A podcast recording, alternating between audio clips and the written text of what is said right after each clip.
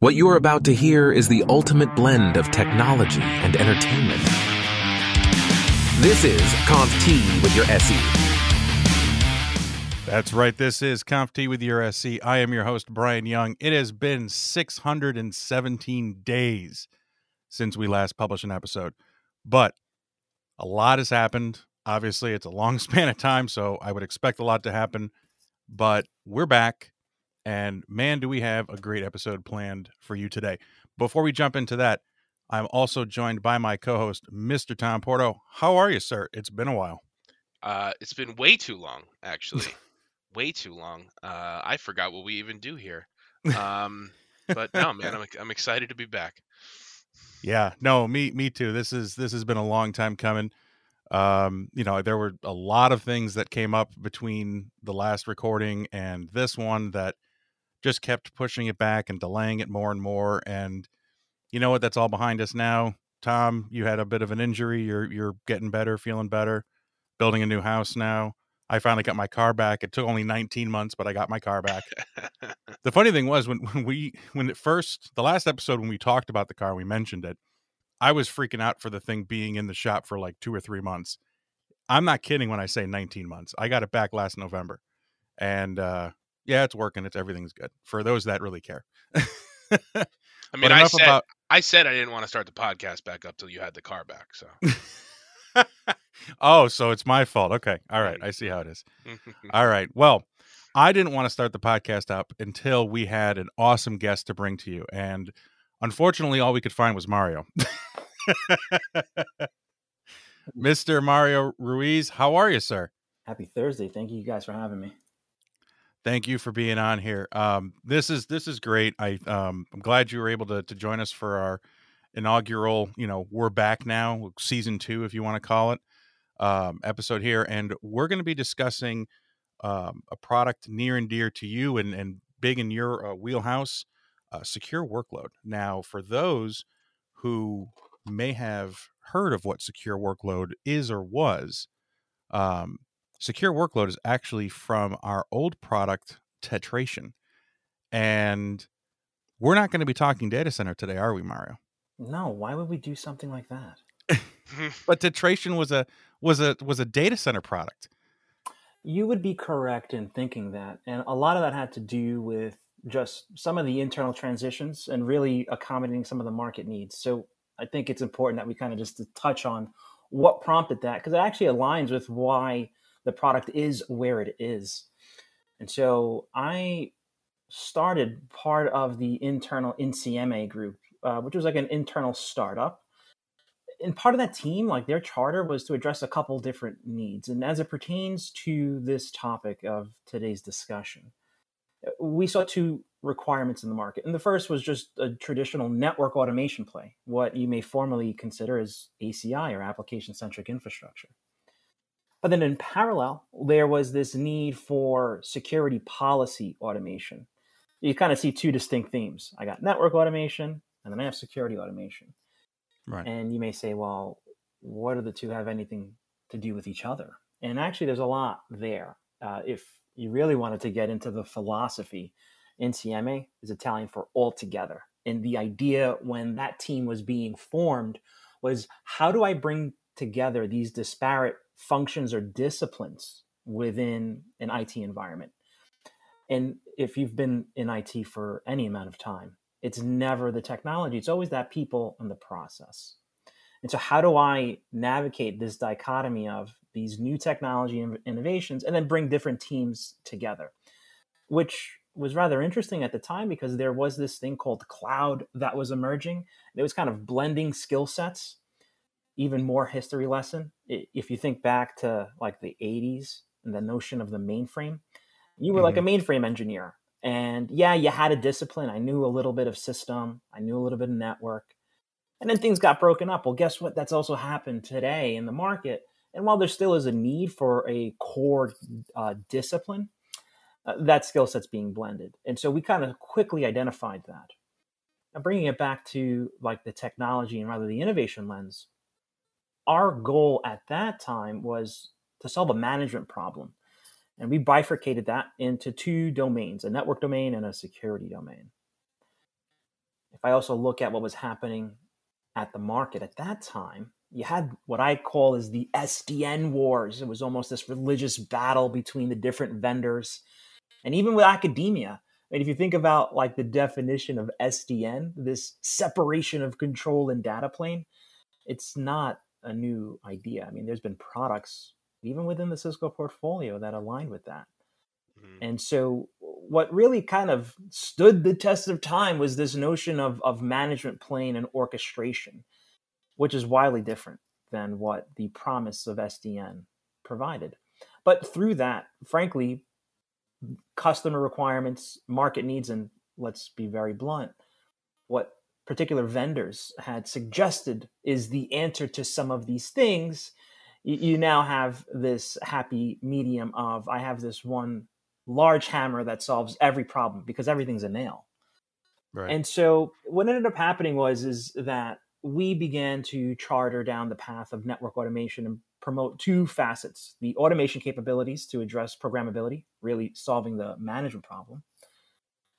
But then there was also just net new hardware because, I mean, look at where we work, right? This was the Big Brother John at the time, now Big Brother Chuck, if you will, uh, as far as who's got the latest and greatest, fastest widget. And hey, like that's our game. That was great.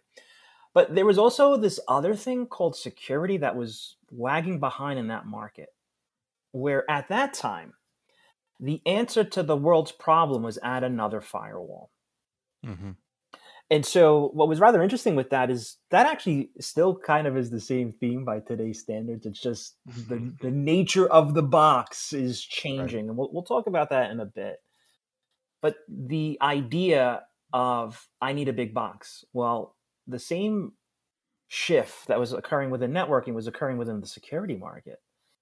I mean, look, it's this cat and mouse game. Okay, I have a new feature, but along with that new feature, I also have a bigger, faster firewall. And at some point, there was this upper limit reached. So if you look at the parallel with a network, I mean, at that time, 40 gig Ethernet, and I would even argue to some extent by today's standard, 40 gig Ethernet is a significant jump for most in customer environments. Mm-hmm. Like, do you actually even have the bandwidth to drive and fill that pipe? Totally different right. discussion. But at that time, that was a big deal. Well, guess what? Now you're building this notion of a fabric, aggregate capacity of network throughput. Do you have a device to accommodate all that? And quite often, the firewall was seen as a choke point. Yep. It's a huge bottleneck. Correct. Right. And now some of that actually is by design. So I wouldn't mm-hmm. discount that. But just from a classic engineering perspective, I've always viewed like performance as like currency. I need to give something up. Right. And so I'd rather give up that in exchange for some other dimension or characteristic. But this was the game, right? I give you a 40 gig network. I need a 40 gig firewall. And now I think it, I, I was going to say 100 gig uh, networking, 100 gig firewall, but I, I, was looking at like the Nexus portfolio. We have 400 gig Ethernet ports. Yeah, uh, I was I was going to say the the the race when you were talking about the bigger and the faster and the, the better box. The it was the race to 400 that was really kind of pushing that. There was a lot of back and forth between us and, and other vendors out there to to get to that 400. You know, I don't know, uh, you know, magical holy holy grail, right? In terms of just getting there and it's like all right you got the bandwidth maybe you you know you spent uh, more money on the transceivers to to fill up that box than you did on the actual box itself. You got you know 400 gig. What the hell are you going to be able to push through it? And then on top of what you're saying too what security controls are going to be able to even put in there that aren't going to just bring that 400 gigs down to four? Well and so just slight deviation from the nature of the topic but i sat on a internal uh, transceiver update. It was more about silicon photonics. But they've just standard the terabit Ethernet uh, framework. So just think about that, right? Like a terabit Ethernet framework, right? right? Like what's the wow. killer app for that? And of course, all the vendors are going to coalesce around like machine learning, AI, and pick your buzzword of the day, which is some right. truth to that, but it's not as ubiquitous. Like those things are out there, but you know what came first? Well, you need the network to be able to probably deliver that. But I, I digress. So right. I'm just waiting for the vendor to come out with like a terabit firewall, which technically on paper that it exists but it really doesn't. On on on paper, you can do it with a cluster, but Hmm. but yes, Uh, yeah. uh, h- h- how much pain do you want, right? I don't know if you've ever troubleshot a, a firewall cluster. So years ago, I used to have a Cisco live session on disaster recovery, and I always talked about promoting the notion of a swim lane. Location one, location two, you kind of keep things in their lane. No one wanted to hear that because that wasn't terribly interesting. But you know what? It worked. And so uh, through being forced, we'll say, uh, hey, we have this new clustering capability. Other vendors are doing it. Sounds great. Labbed it up. A little sophisticated on the config, but it was manageable. When you started to test out that whole approach, you failed wildly. Like not one thing broke. It was like 20 things broke. they all broke. Right. And so, you know, it was truly like this perfect storm of what can go wrong at three o'clock in the morning to go fix this. And so, um, while it does address a particular need, I'm not an advocate uh, right. of that. And so, which kind of brings us back to the very topic at hand of, of well, like what are we seeing in the market, and, and why is it that tetration is now a security product? And so, when we were at Insieme, they tied everything, or the team at that time attempted to tie everything back to hardware. How do I provide value and distinguish the hardware platforms? But it was interesting because at that time, everything was software. Everything was software.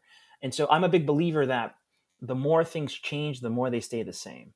And so the big value shift was the fact that I'm still going to give you the same capability. It's just going to come in a different form factor. So if I told you that tetration, when it was actually being built, was a firewall, what was what would you say to that? Uh, I well, knowing what I know now, I'd agree with you. But not knowing what I know, I'd be like, "What are you nuts?" What are you talking about? Like, right. Stay in your lane. Uh, But you know, it's funny. That was the exact dichotomy that we had to navigate within internal Insieme, even with internal Cisco, and, and frankly, even with our customers. And so, the idea that we originally started around providing insight into the network. So think performance diagnostic, think about being able to measure transmit receive times, uh, latency metrics, calculations. Pretty cool. But think about this and its architecture. I need an agent, a software component that sits at the operating system level. And Right. most of our clients, when they're in the network, it's a router or a switch. I don't touch that side of the fence. You stay in your lane. Yep. So, in that vein, it did create a bit of a friction point, but I welcome that because I think that was the first sign of things to change. Now, there's a reason why that is the predominant model. I think by today's standards, it's probably well understood. But what it did highlight is that, hey, the world's changing. I need some better insight into the environment. Guess what? I'm going to have to step on your side of the fence. And most of our clients don't normally like to think like that because my world is my device and my device is my router, my firewall. Pick your device. I always laugh because that device is going to blow up in your face and it's not going to hug you back. So, what do you do Right. then? So, when we came out with the platform, there was a lot of capability centered around like performance diagnostics, insight, namely the big spin and frankly the big flag i had at that time was i can discover the application landscape right? I can map out things. I can do this really cool thing called application dependency mapping.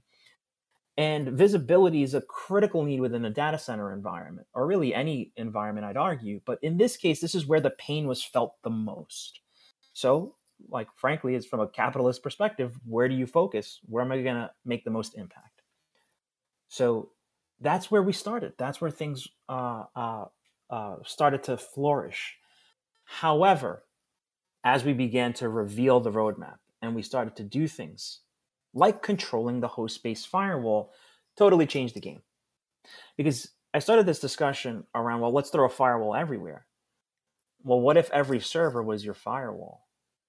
I Right. completely alleviate the need in many respects, not entirely, but in many respects for traditional firewalling. Right. What was interesting, Right, because the the goal beforehand was to kind of create your little security domains, right? You you'd set up, you know, these servers are in this security domain, and I don't really care if they talk to each other. That's okay, but if they want to talk to this other security domain, I need to put a firewall there. I need to inspect that traffic. And to the points we talked about before, making sure the bandwidth was enough and that of course you know don't even get me started on what if that traffic is encrypted right? And what kind of inspection can i do or do i need to you know turn on ssl decryption and now i really need to oversize the box right? But yeah so instead of one firewall maybe four firewalls maybe six firewalls but i know you're getting to how about all the firewalls right yeah because the natural conclusion for most vendors is like oh yeah well, we'll be glad to provide you a clustering solution. And like that's okay let's just be very upfront about that. But as you mentioned like there's this little thing called tls and i don't know if you've been paying attention but i think it's like 70% of the internet traffic especially if 84 i think now yeah. right right so that's the point there right? Like you're, are you going to really decrypt like 84% of the it didn't just make sense. Frankly if i took the tech out of it and just from an economics perspective what am I buying at that point? Am I buying a security right. appliance or am I buying some encryptor? Right? Like this is the classic like 1980s network design where I buy one device for one function and then another device for another function. Right, right. right. It goes it's antithetical to the trend of network function virtualization, but if you think about it, that's all they're really doing. Total sidestep there. So okay, like, but here's the problem. Uh, a lot of the times, the discussions in the data center were centered around a networking buyer or even a systems buyer with things like UCS and things of that nature. We didn't have the ear of the security buyer. And so when I come in, I'm talking about application dependency mapping. Like great capability, but look, I'm a New York guy. So what? Now what? Right? Like what am i going to do with this? Why is this terribly interesting? Like yeah i'm telling you i could solve world peace but why do you want to solve world peace? And don't give me an altruistic response. Like what is the thing that we're trying to get at? And so there is the rub right? It was kind of falling on, on deaf ears. But if i go back to the very need of the firewall look the firewall is the firewall but i would even argue you have multiple enforcement points. I can create an ACL on a router or switch. I could drop yep. things on a load balancer. Heck, I can even do things within a host-based firewall. Even if you look at uh, other solutions in the market where they do hypervisor-based, where they use the actual virtual NIC as the vehicle, the problem becomes is that I have 50 different places to drop something in the environment. Yep. So the problem really wasn't like, well, let's throw a firewall everywhere because technically, well, you already have them. Just you're not using them. You're not playing with your toys efficiently. And that was the problem, right? And so management recognized this and they said, well, hey, let's transition the product out of the data center and into the security business unit where hey you're going to get a little bit more love but now you're going to have the access to the appropriate buyer and at that time more importantly, I'd argue, is the fact that now you're going to have exposure to the broader Cisco security portfolio. And that was the compelling event where I was like, aha, all right, now we're getting the love that the, the platform appropriately needs. And so I think at that point, we were invited to the family barbecue and someone offered me a beer. Right. And so at, at that point, it wasn't an O'Doul's. Yeah. Yeah. Yeah. Yeah. Exactly. Exactly. Exactly. but, but the point was, is that there was a, an acknowledgement from the company right. that hey like if we wish to see this grow we got to make this shift. So that was a very long-winded uh, response as far as like wait a second who called an audible? I thought you were over here and now you're over here or, i just asked you your name mario. I, I don't i don't know where you just you just kind of went off. I was like you know tell me tell me your name and and who you are and you're just guys you, you got to about... keep me you got to keep me in the reins here because i can talk about everything about nothing so you got to be careful what you're asking for this is this is why you're the perfect guest for this. In fact, I think you should start your own podcast. Just don't compete with ours, please. You know. you know, frankly, uh, I don't have the time uh, to do so. So just keep bringing me back. If next time you want me to talk about right. something, I appreciate that. Fair enough. Fair enough. What's funny is as as we were talking, I was I was looking and I was like, you know what? I think we did an episode on tetration like early on, and this is actually before before Tom's time.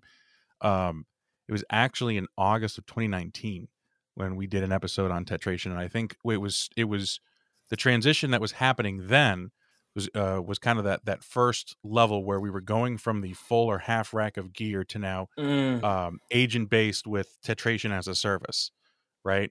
And and even then, from there, it's really you know shifted and and changed around because then it was still a data center product. It was still focused around the data center kind of ACI pieces and, and zero trust there. And now that it's kind of gone into the security um, realm and, and taken over by the security business unit, right? It's it's continued to evolve and do all sorts of, of, of cool things like the application dependency mapping that you alluded to. Tom, I don't know if you wanted to ask a question, but I, I wanted to dive into that next uh, if we think that's a good transition point. Yeah, well, I mean, you mentioned, you know, obviously it's, and and this was obviously probably covered on the original podcast, but, um, you know, we're, we're really we're controlling, you know, the host firewall, right? And I think that one of the great things about this product is it's in comparison to what some other vendors do, right? We can secure workloads anywhere, right? So multiple data centers, you're not really having to, you know, you can have policies that apply to both, and it's not, uh, you know, completely separate management, you know, tools or anything like that. Now, Mario, with cloud, right? You mentioned cloud beyond you know just your standard windows linux boxes does there any is there any integration into the cloud platforms that it can control workloads up there as well you know, if we didn't have it, I don't think we'd be able to sell it, to be very frank. Right. So, to your suggestion, let's define this notion of a workload because I think this will kind of characterize uh, and Perfect. bring together these different uh, concepts. Right. And so, you highlight cloud, but why is that relevant? Right. Not because it's like everyone's doing it, but the reality is that it suggests that the control point has moved, where, at least from an information security perspective, the design was always centered around where can I exert some degree of influence.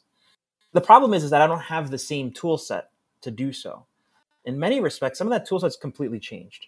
And so I need to be able to arbitrate all these different levels in the environment. Where can I influence a decision? And so this is where you look at this notion of a workload, and it's simply just a catch-all term. Could be could be a mainframe, could be a physical system, but more commonly it's a virtual machine, could be a container. And in some definitions, even like a function. And so the idea is that this is actually this very broad interpretation simply of a, of a unit of compute, right? This is Mario's view of, of the world, not necessarily reflective of, of any vendor, but I need to use that as the vehicle to exert influence in the environment. And now, in doing so, you shift some of the, some of the game, right? We were talking about firewall, right? And like this is why the idea of a host-based firewall is attractive. You have a host-based firewall in the operating system. It's been there for years, but no one did anything with it, Right. right? Uh, just because simply it was it was hard. Uh, side note: uh, I'm showing my age at Cisco. This is my 17th year with the company. But when I started the company, we had this product called Cisco Security Agent, CSA. Uh, I'd argue it's the OG tetration slash AMP uh, for endpoint, or rather secure endpoint, excuse me. Um, and great idea, right? But every time I opened up a tab in this new browser at that time called Chrome, it would yell at me. And so what would I do? I would create a new rule to bypass.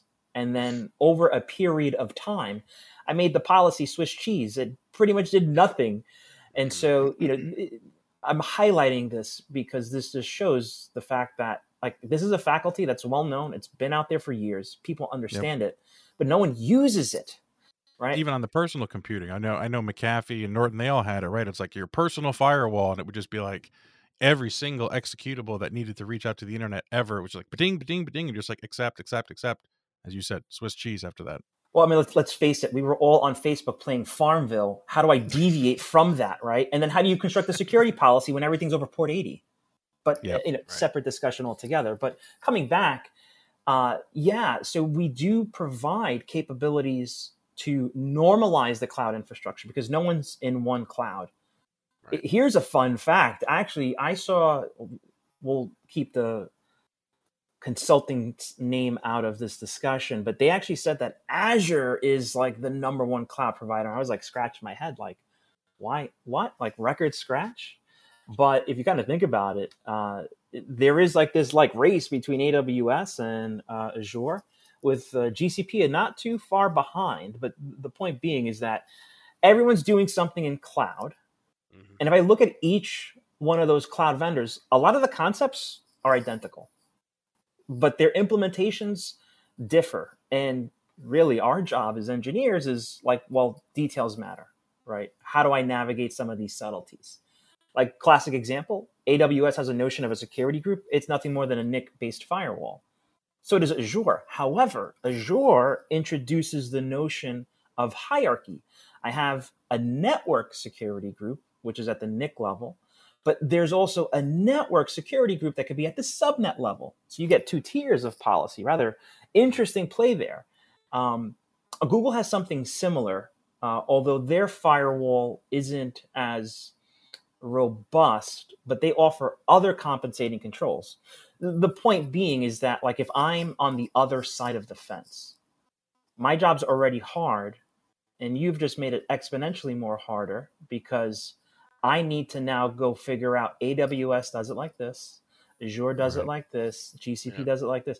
You know, this was like a, a, a game like years ago uh, where selfishly we'll pick on ourselves. Uh, I have a firewall. I have version A of the firewall, and then version B comes out, and there's a slight change in the command syntax. I got to go Google it. I got to go make that change. And so is my value like understanding that technology and providing a solution or is my value my ability to google?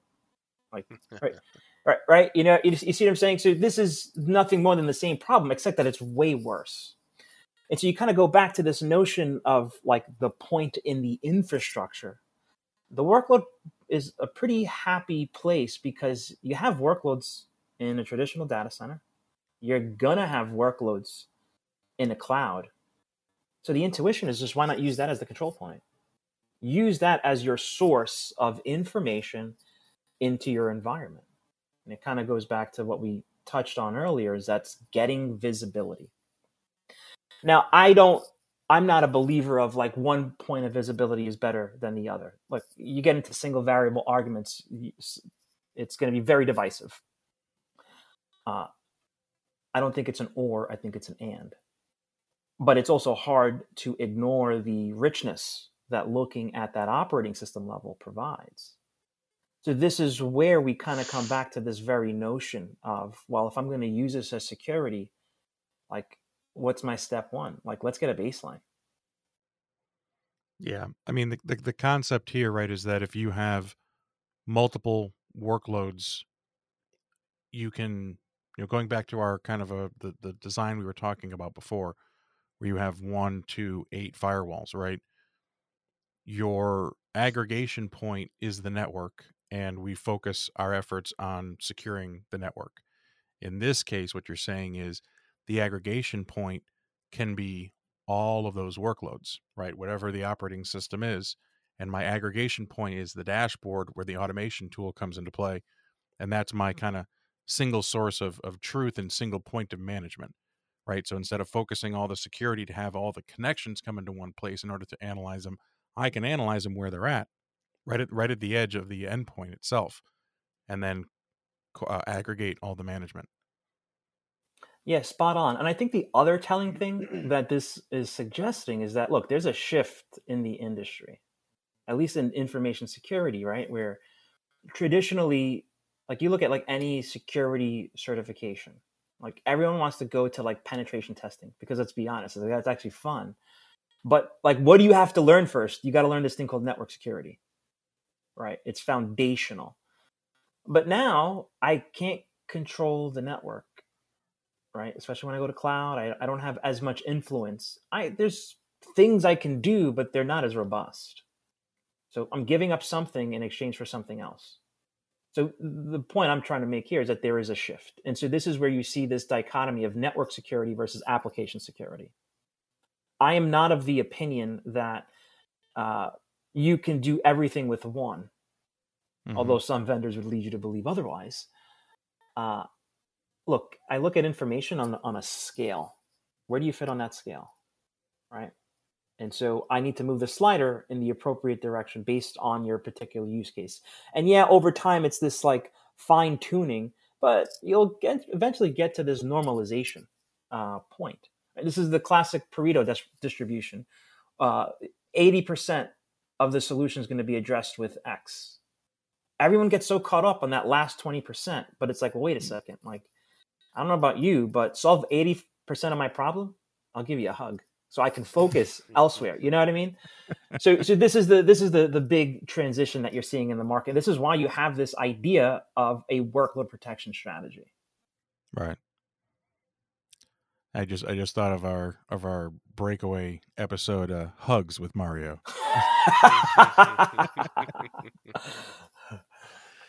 oh man.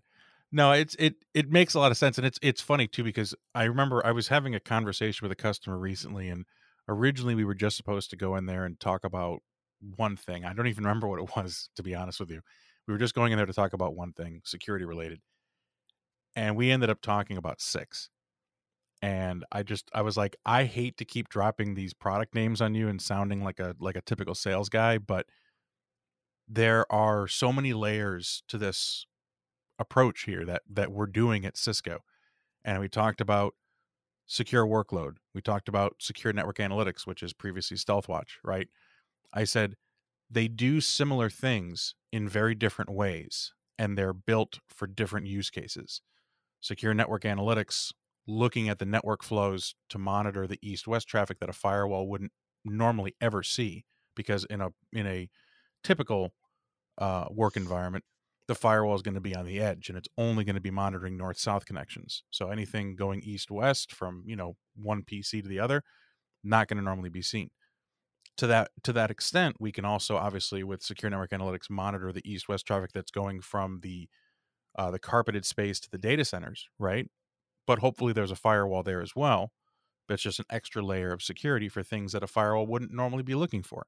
Firewall especially next gen firewall they're looking for obviously the first thing it's going to do is is only allow the types of uh, connections over the ports and protocols that you you say right? And the next thing it's going to do is just look for that behavioral stuff. Um i'm sorry it's not going to look for behavioral that that's the point. It's, it's going to look for the intrusion based stuff right? It's going to look for those those uh, signatures. Uh, it's not going to look for the behavioral which is what secure network analytics does. And on the other side what secure workload is going to do and i've seen this you know shown by you i know we had a, a deep dive on it one-on-one when I came into this new role. And I'm like, show me what this does. Show me how it works. Show me what it looks like. Like, make me impressed so that I can go and talk about it. And the application dependency mapping tool giving you the visibility that you're not going to see unless you're planning on pouring through tons of packet captures that's that that is worth its weight in gold right there because not only are you going to be able to see what your your normal is uh, you also have the ability to lock it down if you if you want and you can't do that without knowing every single type of communication coming in and out of that box. Multiply that box by a hundred a thousand whatever applications right as they get more and more complex and that's where the the i think that's where the value of secure workload comes into play because of the orchestration the dashboard, everything, you have that one kind of place to manage it all.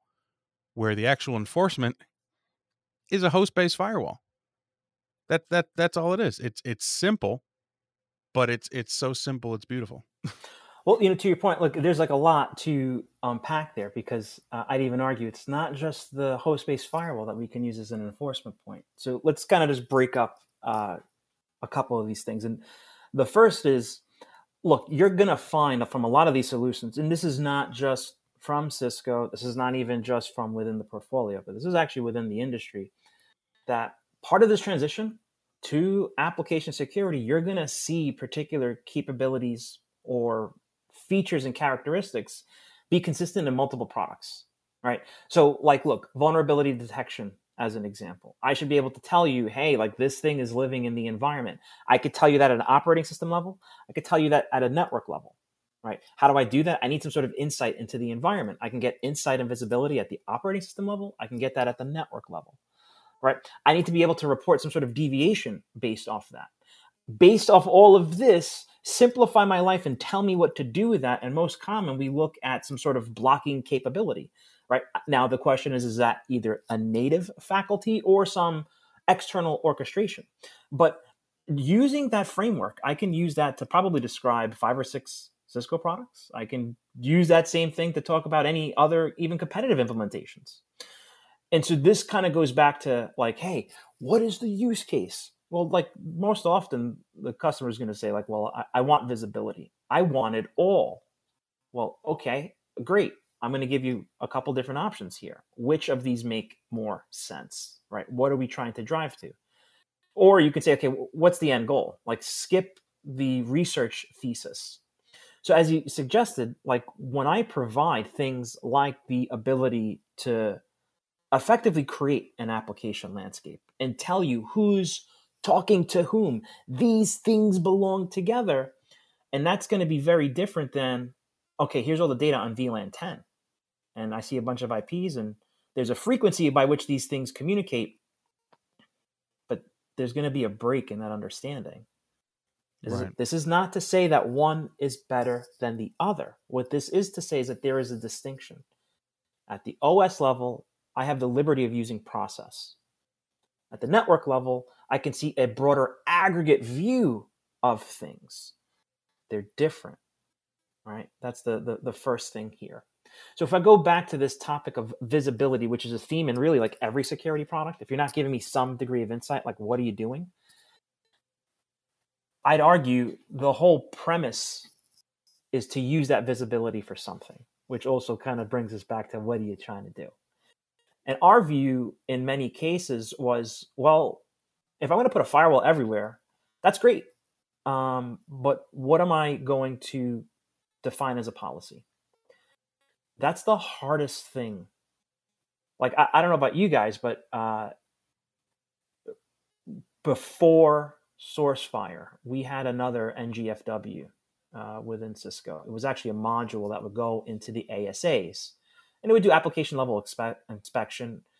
Um, and I had a client; they had just under a million firewall rules. And for them to take advantage of this capability suggested that they actually had to upgrade that box. And like the engineer pulls me to the side. He's like, "What are you doing?" Like, what, what do you mean? Like, I got this new WizBang feature. This is great. This is going to solve world hunger for you. He's like, no, no. He's like, I don't want to do that. He's like, I will be your roadblock to adopting this because I don't want to touch that box. Because if that box blows up, my job's on the line. And I got three kids. And he showed me a picture of his three kids.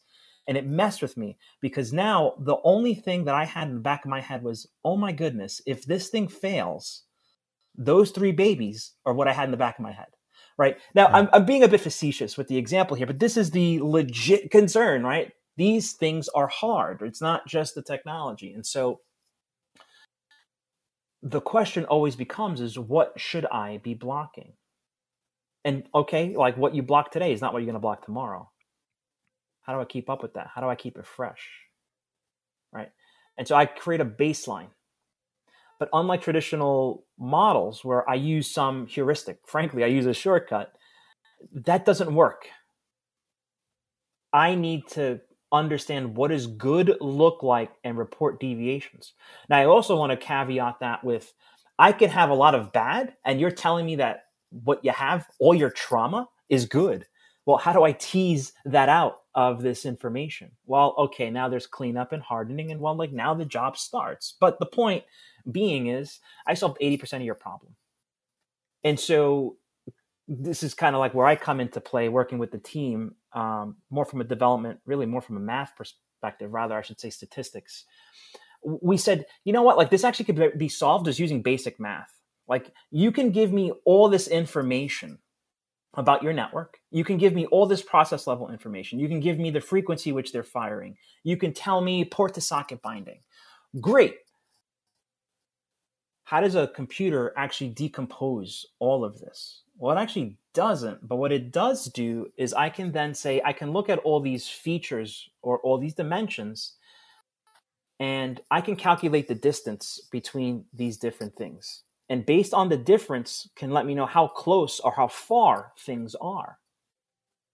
And so simply this is this notion, if you're really interested, is a k-means clustering algorithm, where I'm looking at all these different features and saying, hey, there's enough similarity that these things belong together. And based on that likeness that I'm deducing, I can provide a confidence interval. Yeah, I'm very confident that those things belong together. Or no, there is enough of a distinction that they are separate. And so this is how I can say, give me VLAN 100, and VLAN 100 has 100 virtual machines.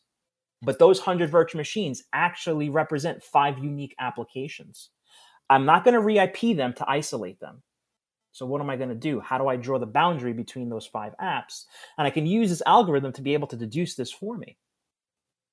That is the core of the application dependency mapping, right? That's how I can build out and tell you all the apps in the environment. Now, the inverse is also true. If you've ever played with any algorithm, uh, especially like a routing protocol, like I may not agree with what you define as best. so mm-hmm. I need to manually insert my own uh, secret sauce, right? Or define a policy. So you're not penalized for relying on the algorithm's output.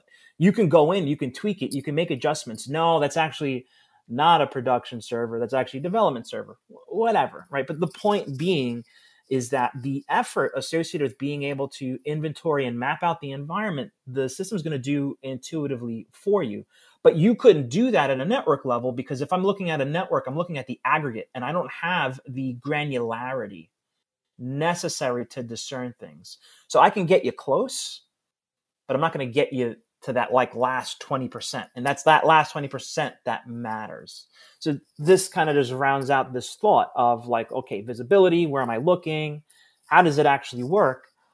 But more importantly, now that I did all this discovery, what am I going to do with it?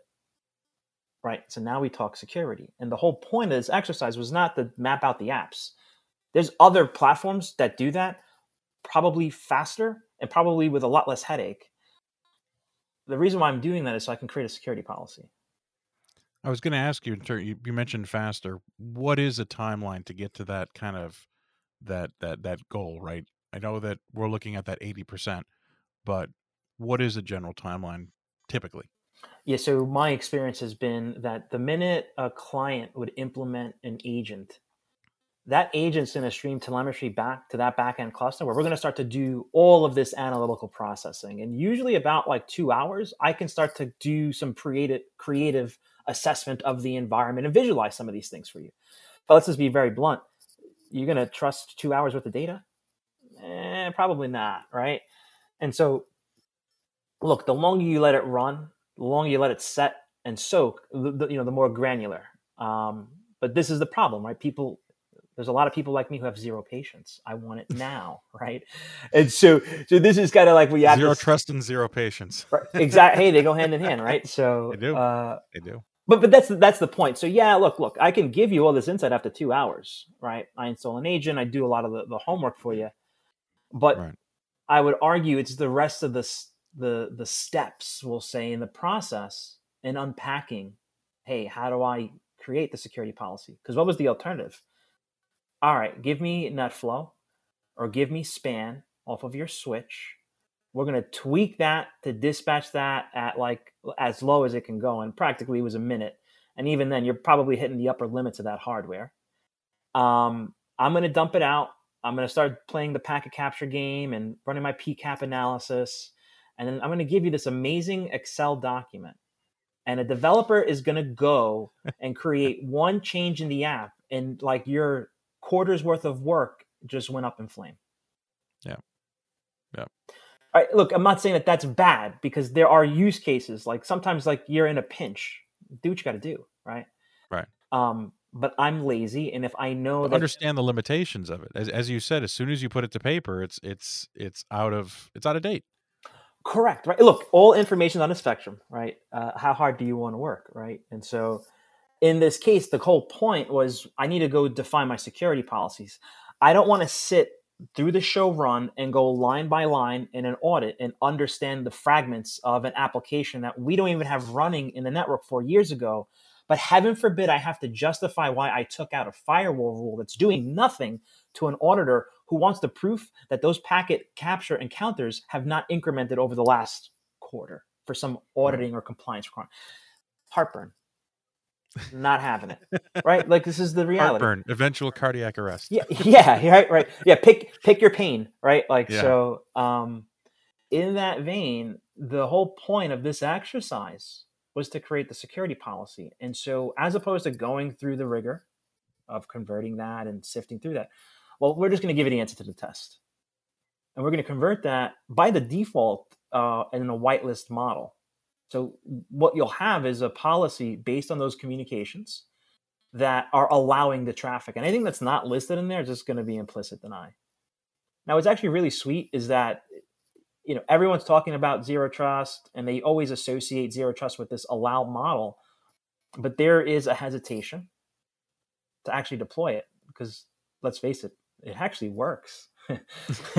so yeah. right so that's the problem right right? So um other implementations that you may find in the market it's like very binary no you get either or.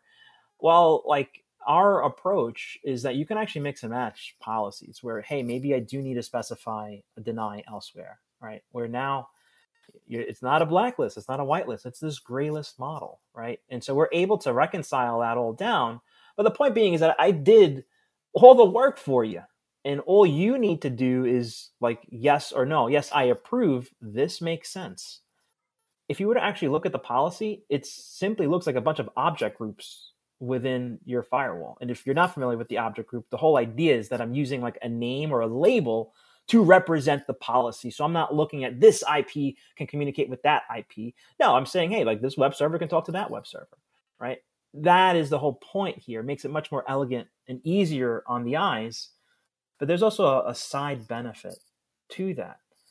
And that's I'm not tying the policy to an IP because bringing it back to a point that Tom made earlier, like if you're in cloud, like the IP is completely irrelevant, especially if you consider any one, any DevOps, but then two, if I look at the deployment of like Kubernetes, like I don't know if you guys like watch Netflix, but when you hit pause, rewind, fast forward, that's a point in time container that gets spun up, performs a function, and it's dissolved. Poof, it's gone.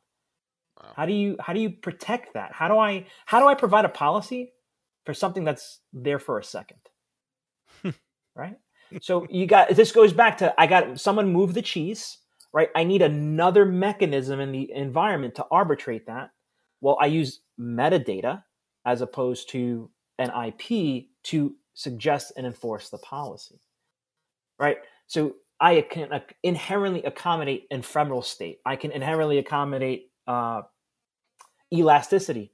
Spin up more web servers, right? Well, like I don't want to have to press the button four, five, six, seven, eight, nine times. I'm lazy. I have a tag web server. I have a parent child relationship of policy. If I said the web server can do this, all the web servers are going to be subject to that, whether it's 10 or 100. But then the inverse of that is also true, which I actually could do cleanup. I am reducing the capacity. I'm releasing that. Well, I can adjust the configuration as as appropriate. So this is the, the, the game that we're now we're starting to play where it's about policy. It has zero to do with where the enforcement is going. It has zero to do about how I'm getting insight. And this is the crux of the problem. What do you want me to block? Don't tell me where it is. Let's just first figure out what I want to block. I, I want to massage this.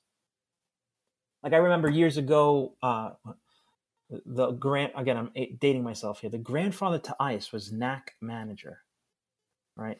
And it had this capability of visibility, which actually is a default in ISE of this monitor mode, because again, the thing works. So like I need to understand Hmm. what's going to break, right? As soon as you said that, I that's the first thing I thought of. It's like, yeah, that's just, that's the same reason why people are scared to implement, you know, true network, you know, security and and, and ISE and 802.1x and and ports. Just flip, and, just yeah. flip the switch. It's fine. Yeah, Don't take, don't be scared. take them all out. Take them all out. It's fine. But it's funny. It's like, yeah, the reason you're scared, Mister or Mrs. Customer, is because it works. yeah, and, and look, I look, we're we're being facetious uh, on that, but there's legitimate pain, right? Like there's legitimate like Oh, anxiety. How do I take the edge off? And this is the, the problem. This is every vendor, right? Like, how do I take this edge off? I want to convert you from, I got you did eighty percent of the work. Like, just Yep. like let's go on this date. It's gonna be great. Like, we're gonna fall in love. You know, there. You know, Hugs That's- with Mario. hugs with Mario, right? We're bringing it back, right? but there is that risk where I bring you right to the ledge and I need you to take that leap of faith. I need you to press the button. I need you to press enter on the keyboard and make that change. Mhm. And you can't because the problem is is that when I couple this with business decision makers, my failure is going to be associated with multiple zeros that exceed my salary. right? So, so and they're not in front of the number; they're on the back. Correct. Right. There's a couple commas in there as well. So that's that's the point, right? So how do I take this edge off? Well, we look at this and say, hey, like, like fear not. Let's give you some tools to simulate. So like the first is like this what if scenario. If I did deploy this, the first thing I want to do is just like check my work. Like, okay, I personally don't like auto anything it's auto magic. I'm a little conservative in this regard. Prove to me this is going to do the thing that you're telling me to do, right? Proof is in the pudding. So why not say, based on what the policy is suggesting, can this thing talk to that thing over whatever, right? You could simulate that. You can do this what if scenario. You can even take it a step further and say, if this were actually active, let's pretend to turn this on, what would break?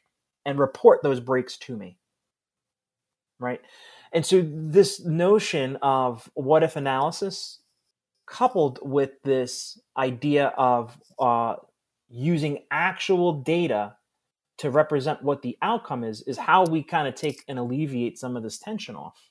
Right? That's how I get over the hump of this. So now when I'm looking at your policy, I know what it's doing. I have confidence it's doing what I'm thinking it's going to do. And oh, by the way, because I've let this run not for two hours, but a quarter, I can see all the things that I have missed. And Mhm. why why did I miss it? Maybe maybe there was a change in the environment. Maybe I missed deploying an agent.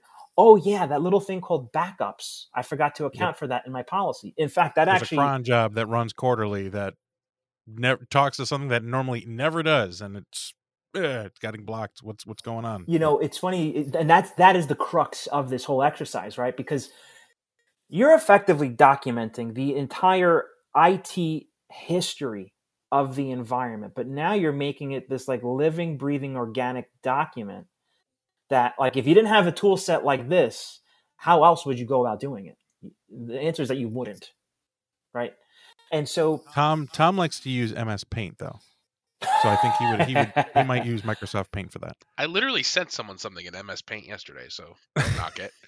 That was a network diagram for me, man. Tom, I heard No there's this new tool called uh, Adobe that you may want to explore, or maybe even Figma is a, is a new version. But uh, I digress. But uh, jokes aside, though, like this is the rub, right? Like it's not about the enforcement aspect. That's easy. That's like too easy. The problem is, is like, what am I going to block? How do I know it's good? And what's the validation and effort associated with that? And different environments have different degrees of sophistication. Now, I harped on all of this because, frankly, this is the hard part. But, like, from what I've seen with most customers, some of them don't even require that degree of scrutiny. Like, like I, I- I've solved your problem for what the industry would define as micro segmentation. Uh, heck, I got an email in my Gmail this morning. It was something about pico segmentation and uh, whatever. The, the point being is that I have solved the hard part in typical Cisco fashion. If I could solve the hard part, that's going to benefit everything else below that. And so if I go into most environments, I may not need the scrutiny of microsegmentation. Heck, I might not have even deployed like classic 1980s zone-based approach. Well, can we can we get there first? The difference being is that I don't have to buy a box. I don't have to try to figure out how to get traffic to it. I don't have to tune it.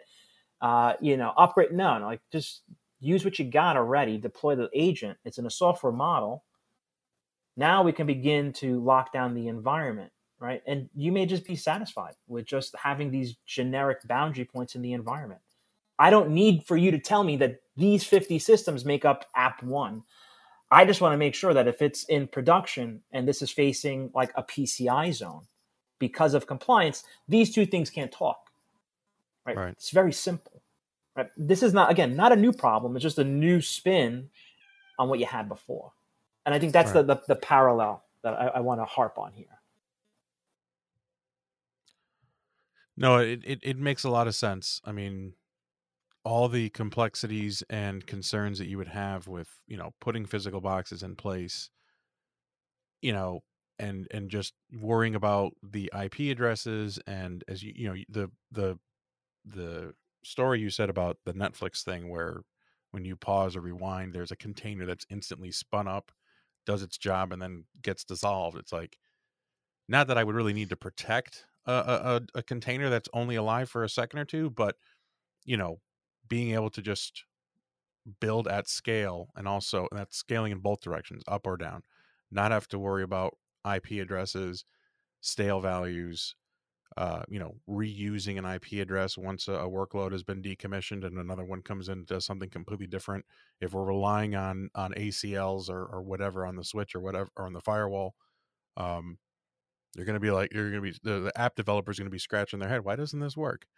You know it's gonna be gonna be a nightmare. Well, it's not even just that. I mean, like, so you know, I started off Cisco as a software engineer, and whenever there was some sort of security, t- at least for me, a testing requirement, how fast can I get this off my plate so I can get onto the next thing? And I think that highlights the fact that okay, you provide some compensating control in the environment, and my goal is to not deal with you. So how do I circumvent or get around that? Which goes back to the very notion of defining the policy. How do I keep it fresh? Right? If I can capture that delta, that deviation, that snapshot, I can revise it. And so there's a bit of a harmonization between the different disciplines as a result, right? We can have uh, this kumbaya moment, right, at the table where it doesn't have to be this friction uh, dynamic. No, we can smooth things out. I can give you the freedom from a security lens to you know, do what you need but I can put some guardrails, right? It, it's like uh, like if you have kids, uh, they have like these like little fences that you can move around in the environment. It's like okay, like you can do whatever you want, kid, like in this fence, but you got to stay in this fence. Yeah. Unless, of course, if you're my son, then he's just pushing the fence all around. And uh, I digress. But the point being is that you need to create this dynamic in the environment that just kind of alleviates this friction. It's not going away. It's going to get worse. So we might as well come to terms, right? And that's simply what we're trying to do with this approach. Yeah, I, I so before I came to Cisco, I worked for a software company uh, as a network engineer. And I mean, the amount of bodies and titles involved in making changes in an environment that's very software development heavy. I, I mean, it, it, it, you're constantly getting yelled at by a software developer because you're taking too long to answer their ticket when you've got 50 other developers who are asking for a security change whether it's on a firewall or spinning up a new vlan for them and this could be in production or in their dev environment. So you know devops became more popular we gave more control over to the developers like okay you know here's a vmware cluster for you you can you know play in your sandbox do what you got to do. But eh, okay but then there were still things that we needed to make sure we were protecting on our end to make sure you weren't poking holes through things and you know exposing company secrets out to the rest of the world and uh, god if i if i had had the opportunity to deploy something like this where i was previously i mean you would look like a, you look like a rock star hey guess what you need to spin all this up guess what the policy's already there go have at it it's done I mean, it's it's powerful. It, it you know, really you, is. You know, actually, I'm going to rename. Uh, we have a feature. I'm going to rename it the the Tom Porto knob, but we have this capability called autopilot rules, where simply, like if there's something in the environment that everything's going to talk to, so like like shared services, like everything talks to Active Directory, everything talks to DNS, DHCP. Mm-hmm. I don't want to have the burden of clicking the button to approve.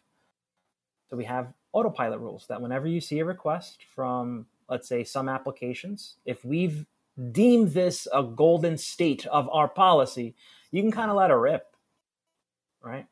And so I'm calling this the, the, the Tom rule now because that is effectively the, the the notion and the intuition behind this, the feature in the platform. And look, there's a million knobs. Typical Cisco, I give you like a million features. You really only need five, um, but separate discussion. But that's the whole point, right? Like, how do I how do I take uh, the people out of it, simplify some of that? Because look, I can I can do magic with technology, but so what if I can't get it to work in any kind of environment? which is the, the, kind of a good transition because like we've kind of danced around and talked about this idea of like using the host based firewall like phenomenal case however that's not the only enforcement point can i render a security group in a cloud environment or maybe i don't have the luxury of putting an agent on that system or maybe frankly because of devops they've already deployed 500 vms on multiple different segments and their view of the world is I'm not going to go troubleshoot a thing. I'm just going to go run another Terraform script and I'm just going to build it net new. And now it's just going to work, mm-hmm. which to me was like a big paradigm shift because it's antithetical to everything that I've known. Yes, I was a developer, but I was taught you need to drill into everything to understand why it broke. This is just my hardwiring. And nowadays, I can't SSH into a box. Okay, I'll just delete it and make another one. It's like, dude, like, like check your internet connection, check your keys, check your, you know, like, and so you kind of go through like this logic of like troubleshooting, and it's like, well, for for what? For what? Like, it takes two seconds to run the script, and so mm-hmm. there's no retrofitting. So how do I deploy the policy into these retrofitted environments? Play with this cloud security group hey, I have a I have a, a load balancer from pick your application to uh, delivery controller vendor of choice. I can use that as an enforcement point. Very common. All right, so deploy policy there.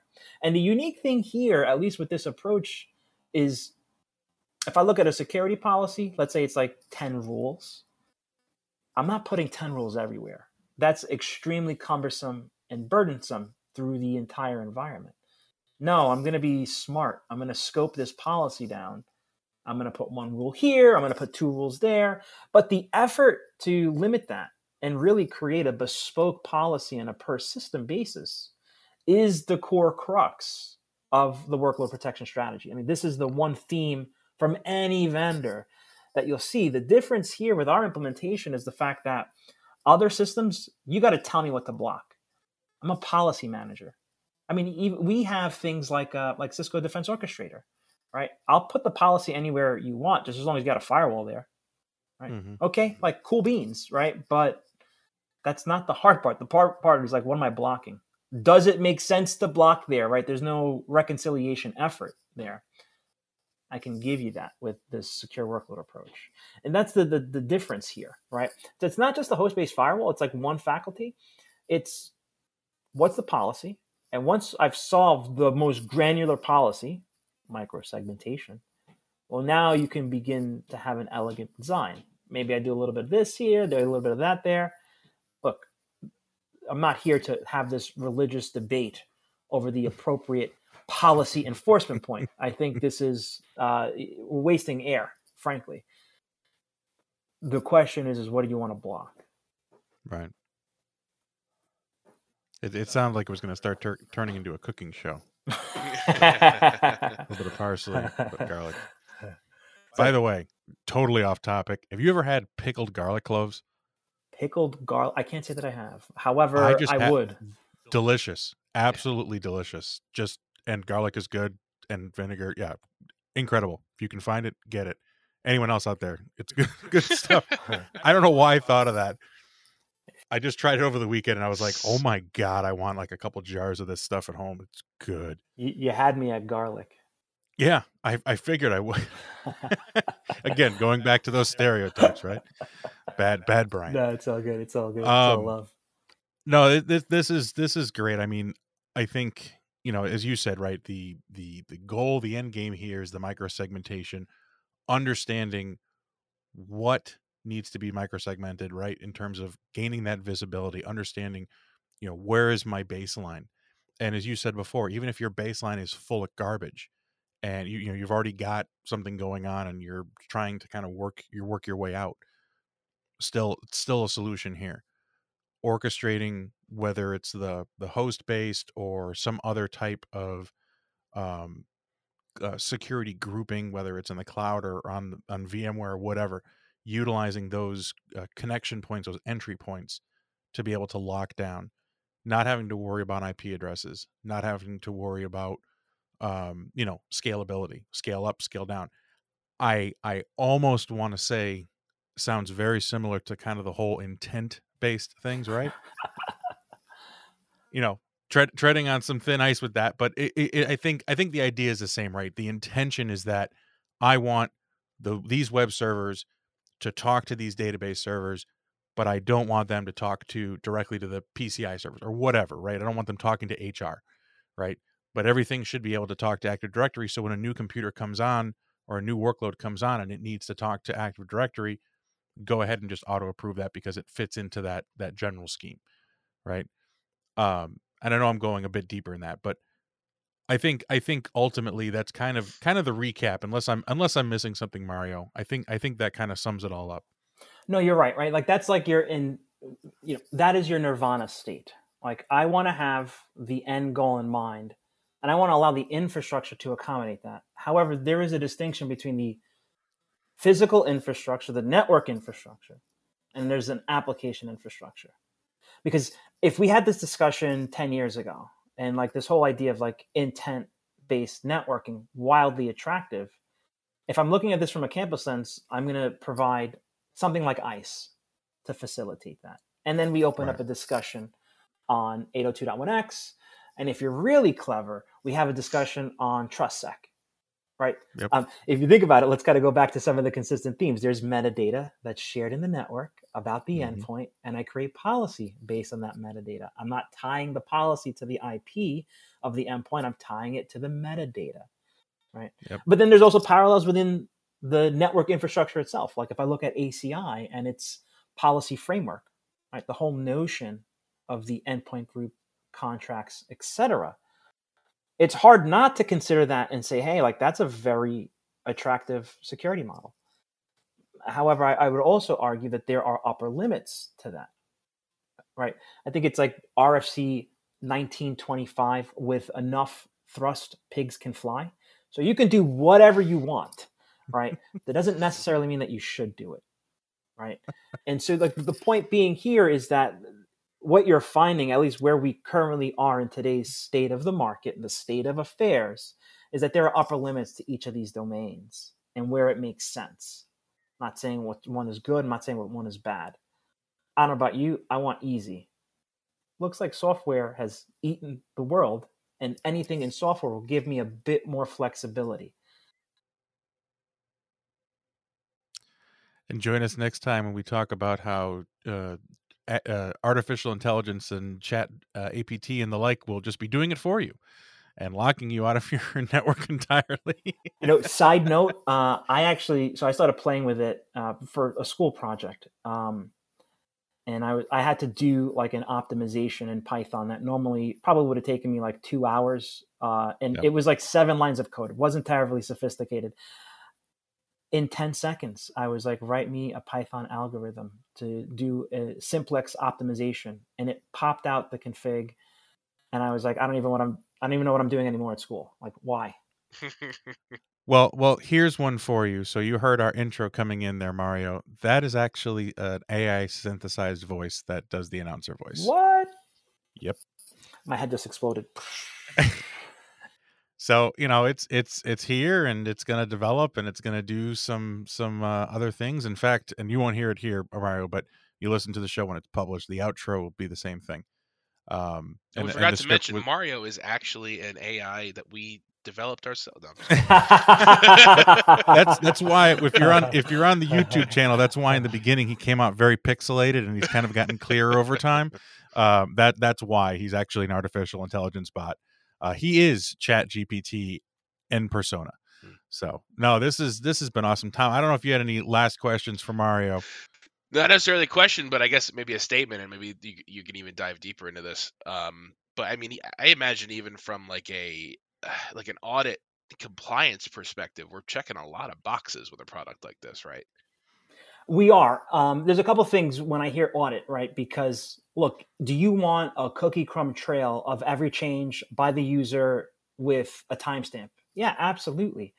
But then there's another side of it is like I want to press a button to give me a pretty PDF that says these are all the things that have occurred over the last you know quarter and all that. Like, like Mm-hmm. no, it's not going to do that. There's other products that that give that to me. But if you need ammunition to support the claim of those other systems unequivocally, I'll be able to accommodate that. So again, I, long-winded answer is yes, it can do that. Awesome, Mario. This is this has been awesome, man. I'm uh, I'm glad that we had you as our as our first guest in the season two of uh, of the podcast. And uh, just any any final thoughts you wanna you wanna say before we wrap this one up? Yeah, no, I think it's exciting time to be within security, uh, regardless of where you fall, whether it's career, another vendor.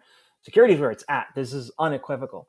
But I would even double dip and say, if you are sitting on the bridge between network security and application security, you will have a very generous and successful career because not only is there always going to be something new as we navigate some of these transitions, it's also going to reinstill some of the old things that you learned right as i learn these new things i quickly realize, oh that's the way that we did it before and there's a certain appreciation that comes with that so you kind of have this full circle that manifests itself so uh, very exciting time to be within the industry and more importantly very exciting time to be within cisco Awesome. Could couldn't have said that one better myself. Mario, thanks again. Thank you, Tom, and uh, thank you for listening to Conf T with your SE. Until next time, stay safe out there and don't forget to save that config. Thank you for tuning in to another episode of Conf T with your SE. For more information and resources on today's topic and others, check out the show notes on our website at conft.show. If you have any questions, comments, or suggestions for future topics, drop us a line at hello at conft.show. And remember, if you found this episode informative and entertaining, please help us spread the word by rating and reviewing the show on your favorite podcast platform and sharing it with your colleagues and friends. And don't forget to subscribe so you never miss an episode. Until next time, this has been Conf T with your SE.